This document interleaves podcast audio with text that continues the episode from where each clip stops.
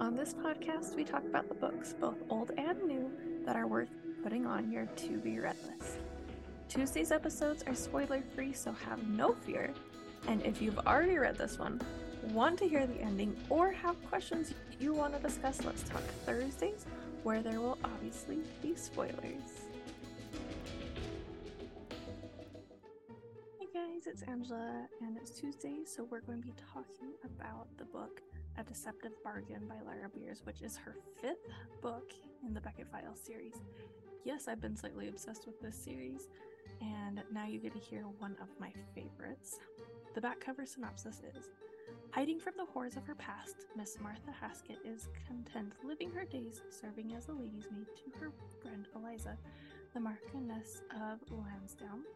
But then her father, the new Earl of Waterford, showed up with the shocking news that she is now a titled lady.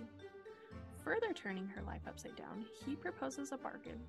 She will have a single season in London, and if she does not marry by the end of the season, she will be gifted with her dowry and a small estate. Despite her mistrust of her father, Martha accepts his offer, but can't seem to let go of the anger that has festered inside of her, or her discomfort with the position in society where she feels like she does not belong.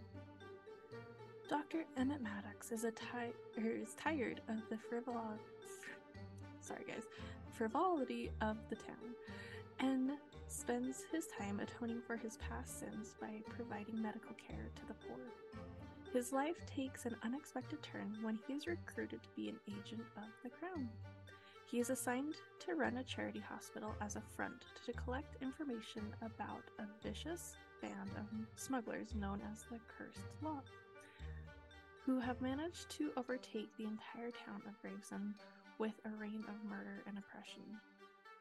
As Emmett delves further into the Cursed Lot's domain, he quickly discovers that not everything is as it seems, and it will take far more than one new agent to take down this ruthless gang.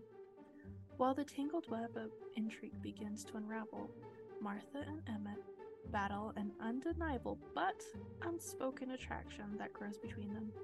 But before either can be ready to share their hearts, they must overcome their past mistakes and find their own reasons to keep fighting. With more than just their hearts at stake, surviving the mission will be more difficult than either of them could ever imagine. Alright, like I said, this was one of my favorites. It's a Regency spy romance. Um, mild language. The violence, I'd say moderate. I mean, they're spies taking on bad guys. Someone has to die, but thankfully she does a great job of not getting gory about it. Um, the spice level between the main characters is definitely mild, um, but there are trigger warnings I'd definitely throw in here. Um, they talk human kidnapping and trafficking, murder, and then there's a fair amount of um, rape and sexual abuse that's mentioned from their pasts. Um, so that's my con for this book is that again some pretty heavy topics, lots of death kind of things. Um, I will be honest, I would not let a teenager read this one, um, even though it's not too graphic, which obviously I appreciate. I'm not sure I'd want them reading that, anyways. So take that for what it is, obviously, my two cents.